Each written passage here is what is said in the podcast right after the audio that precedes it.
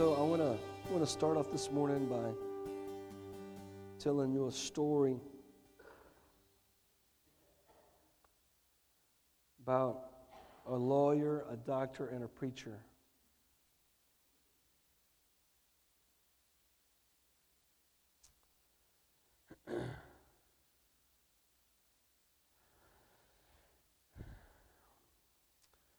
These three guys decided to go hunting together one day.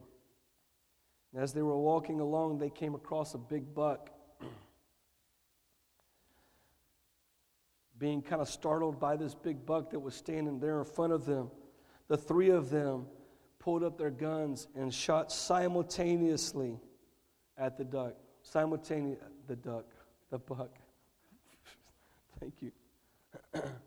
simultaneously at the buck. And immediately the buck dropped to the ground, and all three rushed to see how big it was.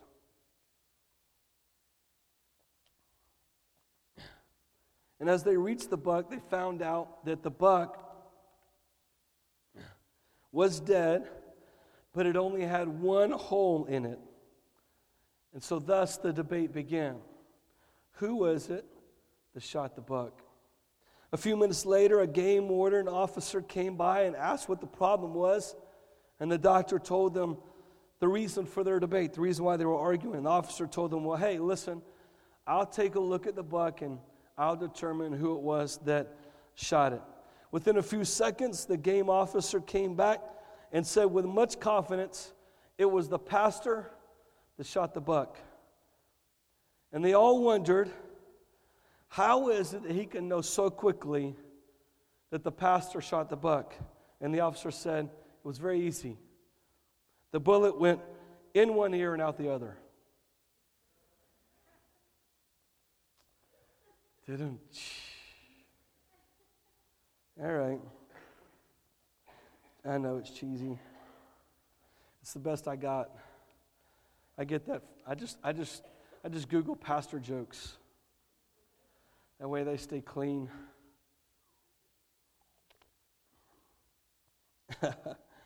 All right. As you can tell, I'm probably not going to be able to do much screaming this morning. if I do, it'll sound like whispering, probably. really loud, forceful whispering. Oh. So I want to talk, we're, we're kind of in the middle of this series, or coming to the end of a series on breakthrough. And, and we've spent a lot of time talking about uh, breakthrough and um, going back to the very first week of January, talking about, you know, we have to position ourselves by thinking appropriately, by thinking the way that God wants us to think. So, you know, thinking about our circumstances and situations that God wants us to think, and that if there's any time in our life where we, where we think about something differently than the way that God thinks about it, then um, we kind of don't really position ourselves well for the breakthrough in our lives that God wants us to have. All right, and then we talked about uh, the, the importance of, of persistence in prayer and how you know you can't just pray one little prayer and hoping, but you got to push through. You got it's the effective, fervent prayer of a righteous man availeth much. Last week, we took a look at the story of, the, um, uh, of when Jesus was in the house and uh, the, the friends that took, uh, took their, the, the, guy, the three guys, or four guys that took their friend who was a paralytic, and they put him on a, uh, a mat and they, they climbed up on a roof and dropped him down to Jesus. And we talked about the, um, the formula for faith here, how you got to make room for Jesus. Um, you gotta uh, you gotta eliminate your uh, paralysis. So the, the things in your life that you think you can't do, you won't ever be able to do. All right, and and just like this guy, uh, you gotta be. Um, you know, you, you got to refuse to say no. You know, in other words, you got to be persistent, that, that you refuse to be denied, um, and, and you got to, you know, walk in that faith. And so today, I, I want to talk to you about, um, you know, worship in God's presence and how it relates to breakthrough in our lives. And, um, and, and, and I just want to, uh, you know, I think one of the things that I'll, I'll tell you is um, in my own life, in, in every situation, in every moment in my life where I have, I have been faced with a significant issue or, or something in my life has been, um, you know, I've had to show up for one reason or another. Um, I, I, I've always found that the greatest breakthrough that I have in my life happens when I get in God's presence, right? When I find a way to get aside and to get into God's presence. And I would say that, that, that if you don't know how to do that, that's something that you really need to learn to cultivate in your life. How, how do I look? Because the Bible says that we've all been given access to the throne room. Every single one of us here, as believers, as, as, as God has taken a hold of our life and taken a hold of our heart, all right, He's given every single one of us access to the throne room. So we all have the same access to God's throne room. And, and I have, you know, the access that I have is no different than the access that you have. Um, but it's maybe our ability to, um, to understand how to gain that access can be sometimes difficult. and so you, you've got to be able to cultivate that in your life. And the best way to do that is through, um, you know, prayer and worship. I think one of the things that I do it, when I get into prayer is I start with worship, right?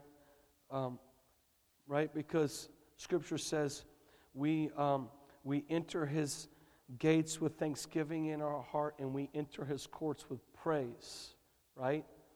Okay? So we enter His gates with thanksgiving and we enter His courts with praise. So thanksgiving and praise is worship. One of the ways that we get into the presence of God is through worship.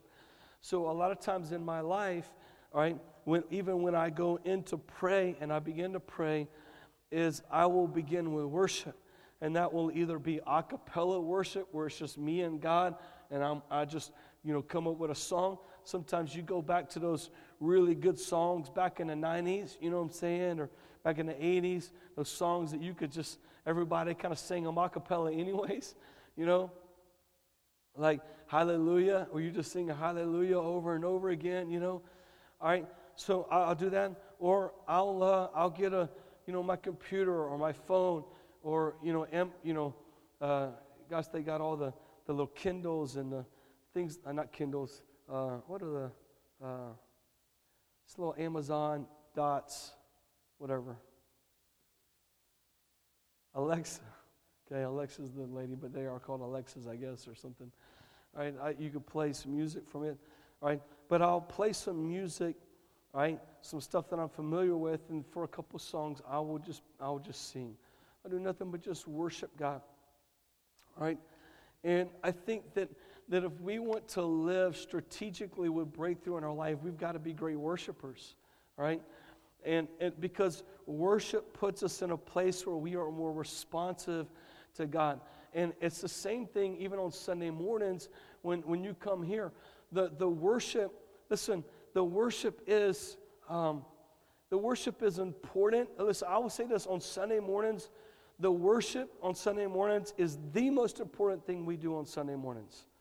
And, and you know, it's a 25 minute segment, a 20, 25 minute segment that we have here on Sunday mornings. It is the most important thing that we do on Sunday mornings. Um, and because in, even outside of me preaching, all right? Because worship, you know, puts your attention upon Him, okay? Worship uh, should all be about Him, that you're, you are giving Him focused attention, that you're expressing love to Him. And what it does is that when you begin to worship correctly, when you begin to drown out the noise around you, you drown out the problems that you've had all week long, when you drown out, um, you know, all the problems and the issues that you are dealing with, and you begin to, to worship God, it, it fixes your perspective and it also softens your heart. So, you know, a lot of times God's word, the, even the message that I bring, can have a greater impact upon you because of what worship does in your life. It's the reason why we don't preach first and sing second. I don't wait to preach at the end because I know people are going to show up late to church. All right? It's because worship is important to set our minds and our hearts on Christ so that when the message comes, our hearts and our minds are, are fixed where they're supposed to be. So we, we, we're in a greater place to receive from God. All right? And, and that's the reason why we do that. but there are, um, there are, um, there, there are two aspects, and we're talking about, there are two aspects to the kingdom striving and waiting, right? Um, and the, this is the where it, it's, there are, it's not, okay, so I'll say, let me, let me see here. It's, what you would say is maybe contradictions in the Bible, but they're not contradictions in that they prove that the Bible doesn't know what it's talking about or that there's error in the Bible. Um, what like, for example, um, what passages says, um, you know, there's scripture says, "Be still and know that I am God." Or those that wait upon the Lord shall renew their strength and rise like uh, on wings of eagle. Right? Um, those who wait upon the Lord be still and know that I'm God. And then we also know that Scripture says the kingdom of heaven suffereth violence, and the violent take it by force. So there's, there is this, there's two different aspects to the kingdom. One is, is striving, and then one is, is waiting. And there's times in the Bible where you saw where God did, brought about great breakthrough and miracles in people's lives because they waited. And there were times that God brought great breakthrough and miracles in people's lives because people would strive, all right? And, and, and understanding what you're supposed to be doing only comes through relationship, right? And the reason why this is, is because God doesn't want us to have a formula, all right? So now we become religious because of a formula. He wants us to have a relationship so that we can understand the moment that we're in and what we're supposed to be doing in that moment, right? Um, so, uh, you know, and, and, and so there's those two different aspects of the kingdom. And there are times where we are, are to do something, and there are times where we're supposed to sit back and wait. God doesn't ever need our help, but He loves having us help Him. He loves having us participate in the process. All right? and so, um, and, and so when we're talking about this, God's presence, you know that there are different measures to God's presence. There are different measures, and we've hit on this. I think we've even hit on this a couple weeks ago. I talked a little bit about this. In, in Colossians chapter 1, verse 17, it says this He is before all things, and in him all things hold together. He is before all things, and in him all things hold together. So, technically speaking, right, the unbeliever is held together by the presence of the Lord. All things are held together because of his presence, his presence in, in him. And, and, and this speaks to the omnipresence of God's presence. All right? In other words, he is before all things. Everything that is in existence in the universe, in all of God's creation, the galaxies, and on planet Earth, on every other planet that exists out there, He is before all things, and in Him all things are held together. All right? All things, all things are held together. His presence is everywhere. And then when a person is born again and the Holy Spirit takes up residence um, in a different way, and marks us as a temple. So in 1 Corinthians chapter 6, 19, it says, Or do you not know that your body is the temple of the Holy Spirit who is in you? Right? So uh, Colossians already said that he's in us because in, in him all things, all things are held together by him. So we are held together by him, and then all of a sudden now the Holy Spirit comes and begins to dwell in us, and we become the temple of God. And another one, Matthew, Matthew chapter 18, verse 20, says, For where two or three have gathered together in my name, I am there in their midst.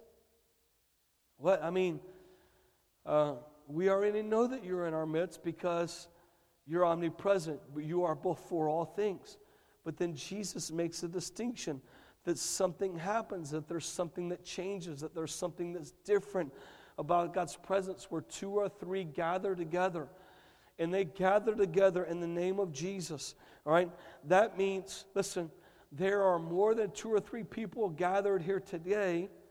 And that means his presence here today is in a greater atmosphere, a greater revelation of his presence is here right now than would normally be here if there was just nobody here. His presence would still be here, but there's a greater awareness, a greater influence of his presence. All right? Even further goes on in Psalms chapter 22, verse 3, it says, Yet you are holy, who are enthroned upon the praises of Israel. Okay? so here it is again. Okay? That God is uh, this is um, this is probably easier to understand when it says that God inhabits the praises of his people. Okay? God inhabits the praises of his people. Right? So that when we begin to worship, so when we come in together as a church and we gather together in the name of Jesus, God's presence is here. And then when we begin to praise him together, we begin to worship Him together, the Bible says that He comes and fills the place even more, that His presence becomes even greater, right? And as we begin to worship Him in spirit and in truth, and we begin to honor Him, then, then His presence becomes even greater and greater and greater, right? And then, you know, the last element is we see the Shekinah glory of God which is the visible, manifest presence of God, something that is tangible that you can see when God's presence fills the room. Um, and, and you've heard, I've heard testimony over years. I've read stories about great revivals and, and moves of God over the years where, where the, the manifest presence, the, the Shekinah glory of God would visit a place. Who, it would create like a, a smoke or a haze uh, where you know, some, it was just, you could tell the atmosphere had changed in the room. It was significant, right? Um, and then you can step a little, bit further where, um, you know, God revealed himself to Moses, you know, and it was more of a, physical presence, something that was. Um, and so um, I, I remember a story many years ago about a, a, worship leader that was in church, and this lady was leading worship. And uh, while she was leading worship in church, um, she said her eyes got open to the spirit realm, which we call discerning of spirits, is the gift of discerning of spirits recorded in 1 Corinthians uh, chapter, um, uh, chapter, uh, chapter 12. And, and she said she, her, uh, while she was leading worship, she all of a sudden she saw two, two angels standing at the back door of the sanctuary. Uh, the, the two angels, one on each side of the doors in the back of the sanctuary, standing guard, and, and they were just standing there. And as they, they began to worship and they continued to push on and worship, that you know you could tell the atmosphere was changing. People were getting into worship a lot more. They were, they were you know kind of pushing in she said in, in a moment she just she recognized they were back there. She knew they were back there. She was watching them you know uh, because it was just kind of like a weird phenomenon that happened. And she said in a moment in a split moment both of them hit their knees uh, in the middle of the service. And she knew at that moment who walked into the room all right? Who walked into the room. It was a it was a sign that, that there was a an extra, uh, an added element of God's presence, His physical manifest presence that walked into the room that began to change things. Right, and and if we want to we want to walk in breakthrough in our life, we we've got to invite God's presence. God's presence needs to be a part of our life. It needs to be a part of everything that we do. It needs to be a part of what goes on here on Sunday morning, that it becomes the most valuable thing that we do. All right? Um, so, you know, we, we and that this is important. Um, there's, you see, God is a God of order and protocol, and He has given us an invitation to His ever increasing presence. God's presence increases, and God, God, bring, God invites us into that ever increasing presence, and He gives us an understanding of this ever increasing presence when we read His Word and we recognize what the Bible has to say that surely God is everywhere all the time, but we shouldn't be satisfied with His omnipresence. We should only be satisfied with His manifest presence.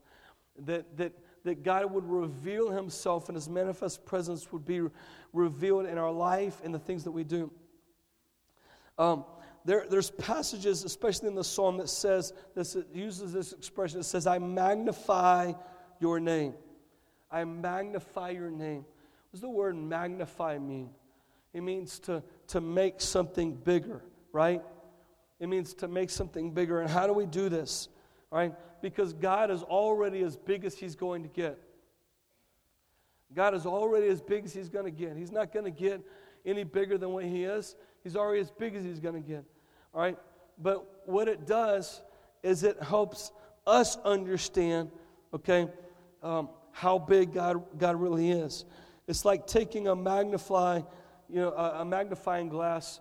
And you ever, you know, back in the day when you didn't have Xboxes and PlayStations and, and cell phones, like you went outside and you played outside. Anybody remember those days? That's the only thing you ever did. Because you couldn't even, there wasn't even really anything to watch on TV, right? You just went outside. So I remember days when I was growing up you know, I'd go outside and we'd, we'd catch lizards, we'd catch snakes, we'd go outside and, and we, we'd catch lizards and then find a way to catch flies. We found that you could take, uh, you know, a, a, slice of bread and wet it and stick it out on the sidewalk and flies would get all over it. And then you take like a little fish net and you put it over the, and you catch the flies. And then if you hold the lizard and take the fly and tap it up against his mouth, he'll open his mouth and you just put the fly in his mouth and he eats it. We just had fun, like, you know, gorging these lizards on flies. Because um, we, I don't know, we did, you know, you just, I don't know, when you're young and you're just looking for stuff to do, right? Just so you get out there in the dirt and you play and you have fun. It's when you, know, you go and we, we when, when I grew up, we lived next to, across the street from some water. So one of my friends lived on the water. We'd go walk the banks of the water and, and fish. And a lot of times we'd go out there with little seine nets and catch little minnows and then take the little minnows and let them swim down our throats. Look, man, I, I, was like 10 years old, okay? Don't judge me. All right? You just, you just did stupid stuff like that, right? And, and if you're doing stuff like that, I mean, you know, every now and then you would come across, you'd get like, you know, a little toy magnifying glass. You know where I'm going with this, right? You know where I'm going with this? All right? you catch yourself a little bug on a nice sunny day. Take that magnifying glass, hit that thing in the sun. And I think, all right, so I'm not going to go into detail here.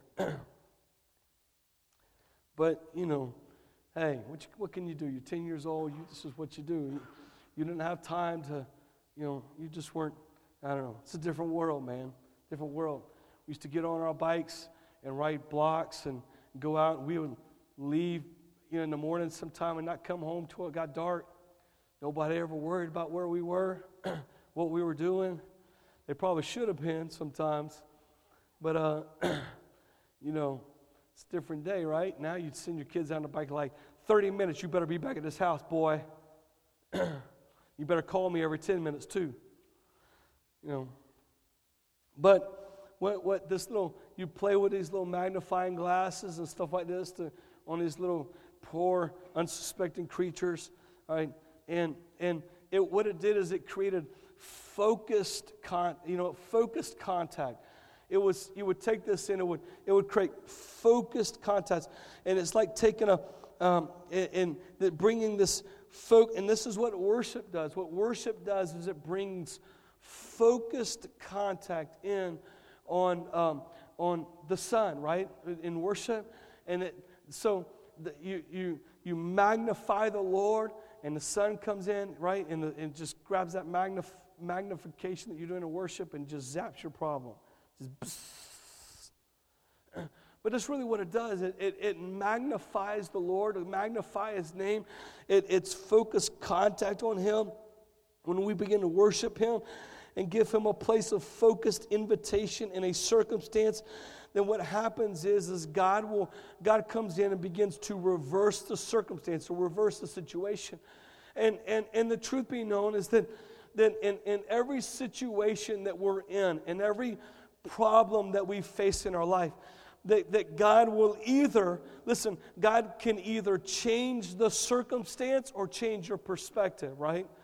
Because sometimes it's not the circumstances that God wants to change. Sometimes it's your perspective that He wants to change. And, and again, the only way that that can happen is through worship. All right? Through worship and praying in the Spirit. Because if you just go and you just pray, you're going to pray that God would eliminate the circumstance. And maybe God says, I don't really want to eliminate the circumstance because I want you to persevere and I want to change your perspective and I want you to see something differently than the way that you've always saw it before in your entire life. All right? And if you're always asking God to change every circumstance in your life, then maybe you're missing out on what it is that God wants you to have so that you can be complete and mature in everything that you do. You got to understand that, that, that that's why worship is important. Um, one, because we always need to change our perspective. Even if God changes our circumstances, a change of perspective helps, right? Even if that perspective is, you know, I just don't see a light at the end of the tunnel. I just don't see how I'm going to get out of this. I don't see how this is ever going to change. I don't see how this is ever going to get better. That's the perspective that God needs to change where He, he places. Look, I'm just telling you, every time in my life where I've been like that, every time, every moment of my life where I've been like that, I, I get into worship, and God doesn't always change the circumstances immediately. What He does is He changes my perspective, right? And so He breathes life, and He breathes hope, and He brings, um, you know, all of this back inside of me again that maybe was lost. And, and that's how important um, you know, God's presence is. In 2 Samuel chapter 6, verse 14, it says, And David was dancing before the Lord with all of his might, and David was wearing a linen ephod. So David and all the house of Israel were bringing up the ark of the Lord with shouting and the sound of a trumpet.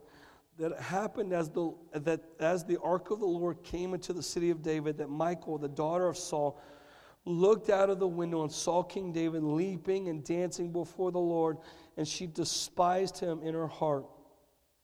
Right? Uh, um, you see, David longed for the presence of God. David, long, he, he, he craved the presence of God in his life. It's the reason why he had a, a passion. One of his first things that he did uh, when he became king was, I'm going to go get the ark of the Lord. And I'm going to bring it back to Israel because he wanted God's presence. And in the Old Testament, the word for presence literally meant face, like the face of God. All right? It wasn't just, you know, this arbitrary sense or like, you know, whatever. It wasn't some weird presence. All right? It was that his face. You know, in, in, um, if you go look up, I used to, we used to do this in Master's Commission, we used to have these services called Coram Deos. Uh, and Coram Deo is a Latin phrase that means face to face. And, and, and the whole origin behind this was the conversation about where Moses, uh, when, when he was leading the Israelites through the wilderness, he would go into the tent of meeting. And the Bible says that he would have Coram Deo with God. In other words, that he would meet face to face with the presence of God. He would meet face to face with God's presence. Um, and, and this is where we see here these, these men of old, they had a passion for God's presence, a face to face presence. So here's David. He's dancing wildly before the Lord. Michael, his wife, um, was the only one who didn't show up for this great monumental event, uh, ushering in the presence of God. And the Bible says that she despised him in her heart. Uh, in a, all right, so David is dancing before the Lord, all right, uh, in his linen ephod, which most people interpret to be like undergarments, but like just so you know, undergarments back then is different than undergarments today. It's like he's running around in whitey tidies. Okay, he's got just it's like a, a white under robe. You know, they all like wear robes, I guess, and this is just kind of like a undershirt type thing. Really long undershirt. Um, and the Bible says that he is dancing before the Lord, um, and uh, and just going crazy because of God's presence. And Michael, his wife, looks at him dancing before the Lord, and she despises him. You see, religious, religious and political spirits always want worship to be measured and controlled. Religious and political spirits always want worship to be measured and controlled. It's the reason why you can walk into some churches, and if you raise your hand, people will look at you funny. You know, you start dancing, somebody's going to think funny, or maybe somebody tell you to calm down, or something like this, right? Religious spirits, a religious spirit, religion itself, they want worship to be measured. They want it to be something that's controlled. They want it to be something that's dignified, right? And that's not anything that we see throughout Scripture. We don't see anything about being dignified or any of those kinds of things. All right, and this was David honoring the Lord. A religious mindset resists, rejects, and, and despises extravagant displays of worship. A religious mindset, okay, resists, rejects, and despises extravagant displays of worship. Right, and this is what David was doing, and he ended up having a conversation with her, and she said, you know, that you know when she talked to him about how undignified he was, he says Look, he says, if you think this was undignified, I will become even more undignified than this. Don't try to hold me back in my worship for the Lord. And there's nothing in your life that should hold you back from worship of the Lord. Nothing in your life that should hold you back. In, in, in, in Hebrews chapter 13, verse 15, it says, Let him then, um, through, through him then, let us continually offer up a sacrifice of praise to God. Listen, let us continually offer up a sacrifice of praise to God. What is a sacrifice? What, is, what does it mean to offer up a sacrifice of praise to God? It means this it means one step beyond what is convenient. One step beyond what is convenient. That's what it means. And when we come to worship the Lord, we will take it one step beyond what is convenient. You know, this morning, I didn't even want to sing. Matter of fact, when I started singing, I sound like a dying mule, as you can imagine, just by listening to me talk. All right? Put that to, you know, vocals, right? You continuously keep that out and go up and down with the, right? I didn't really want to sing. About halfway through worship, I was like, man, I'm just going to stop singing. And I thought, you know what? This ain't about me. It ain't about how I feel. It's not about how I feel like I sound. It's not about any of those kinds of things. Right? It's not about me. It's not about whether or not I feel goosebumps, whether or not I feel good this morning, whether or not I feel bad. This worship ain't about me, anyways. So who cares how I feel? Who cares how I sound? Right? Who knows if I'm making all these people up on stage sing off key half the time because I'm the closest one to them, and I'm probably slinging and singing as loud as I can. Isn't right, Rob? I know that I know that he tells me he can hear me. I'm not sure what I can do about that. I don't really want to sit in the back. I'm going to sit up here in the front and, and worship the Lord. And it's that thing too. So even this morning, you know what? I had to I had to take it a step beyond what was convenient for me. Because it wasn't about me. And it didn't even really matter what I was going to get out of it because it's not really about what I get out of it. It's about what I give to Him. It's about the honor and the worship and the love that He deserves. And, and so we have to take it beyond that. And if that means that you need to dance a little bit, then maybe you need to dance a little bit. Even if all that is you jumping up and down like you're on a pogo stick, it don't really matter. Okay? If, if, if it means lifting your hands in worship because you're just not used to lifting your hands in worship, maybe you need to lift your hands in worship. Whatever it is. Maybe you need to sing a little bit louder. Maybe you need to sing a little bit more. Maybe you need to memorize the words to the song so you're not having to read them off the screen. And when they're not keeping up with the song, you can't remember what to sing anymore.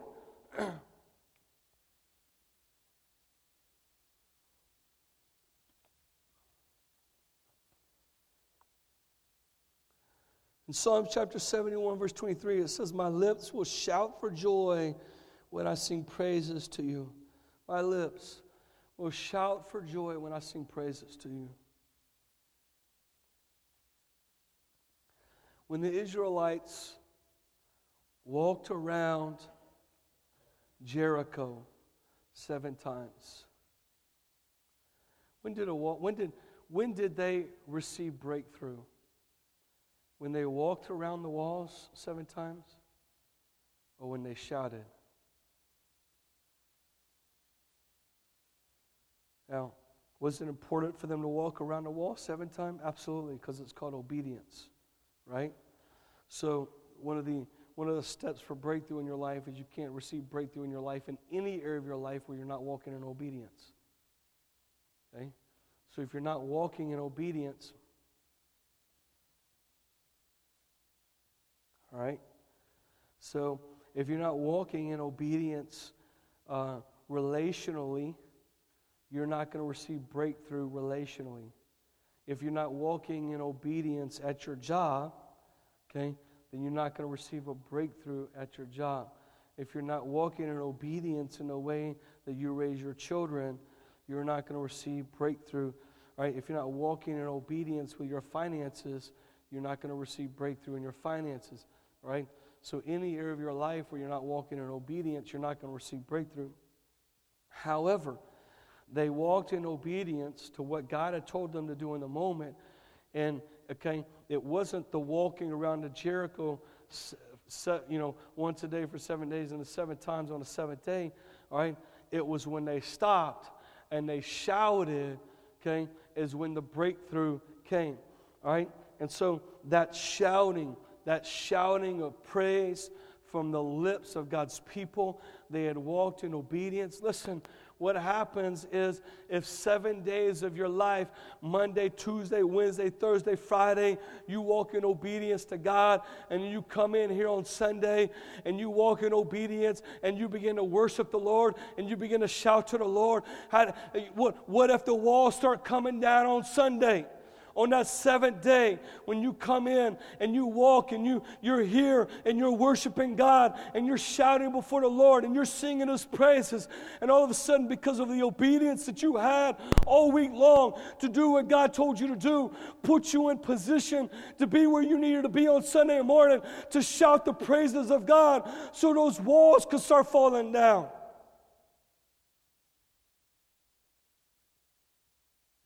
Mm. That was good, by the way. Just want you to know that. You should have been taking notes. You should have been writing that down. Want, that wasn't even in my notes. Wasn't even in my notes.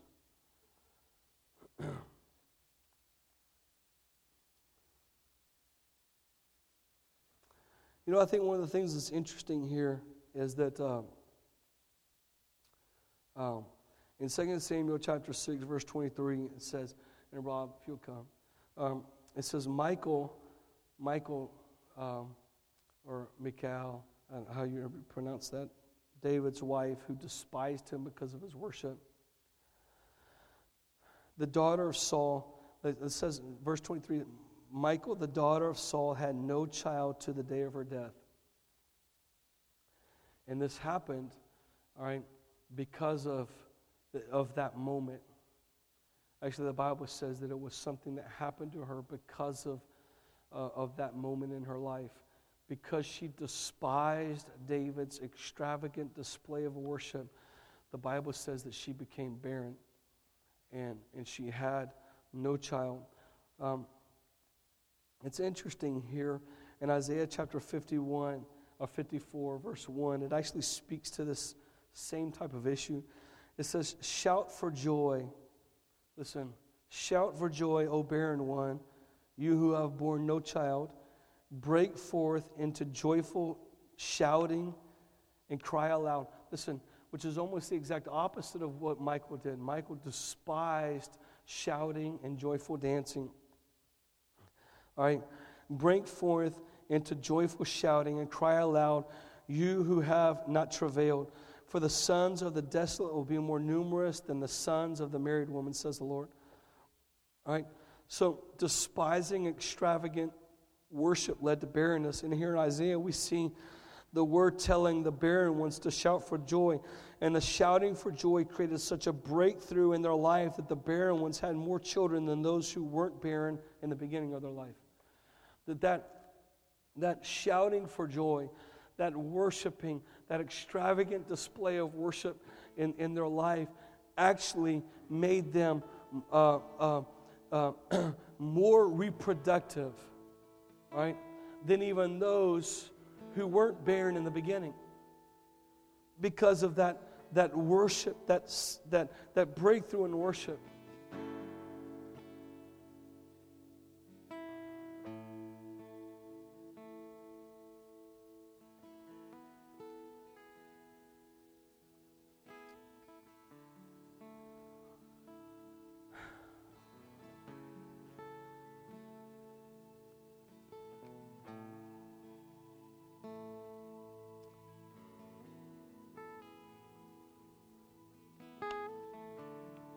Worship has got to be, it's got to be something, it's got to be something that is important to us.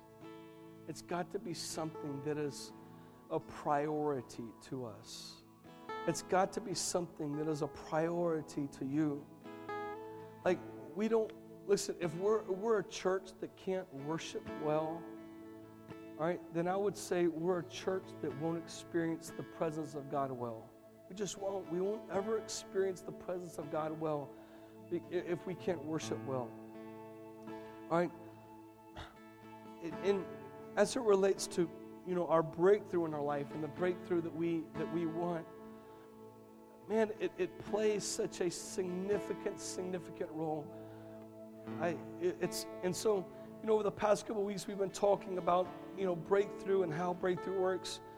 It certainly isn't like most important in the beginning to, you know, it's, or, you know, it's like this is the order that it needs to be. There's, there's really no order. Um, if, you know, I, I, certainly believe that the way that you think about your circumstances um, really affects your ability to, to receive breakthrough in your life. But, but I will say this about worship worship, um, worship has the ability to change the way you think. So while I wouldn't say that maybe one is more important than the other, but I know worship has the ability to affect your thinking. It has the ability to bring effective change in your mind. Right? And, and, and it has the ability to help you change your perspective and your perception of, of what it is that you're dealing with. Right? The, you know, there were times in David, when, when David was as king leading the Israelites, there were times where God said, Hey, I'm going to take you in a battle and you're going to receive victory, but I want you to take the tribe of Judah and I want you to put them out in front. And you know what the tribe of Judah was, right? They were the, they were the praise and worship. They were the praise and worship leaders. All right? And so what they did, which nobody, nobody in the right mind would ever do this, right? You're going into battle against savages, against people that want to kill you. And so what are you going to do? You're going to put, because the front line are the people that always go down first, right? People on the front line, right? They took all the worshipers and put them on the front line. And as they were marching into battle, the worshipers would sing praises to God and they would worship God and they were worshiping all the warriors in the battle. The people who were fighting were back in the back, you know, and, and they had the worshipers on the front. It doesn't really make sense. And when they got to the field of battle where they were supposed to face their enemy, the entire enemy was dead.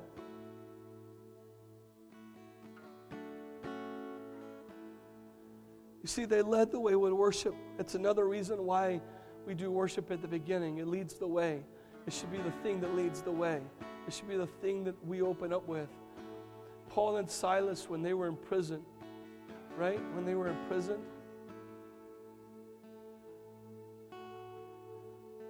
when did God break them out?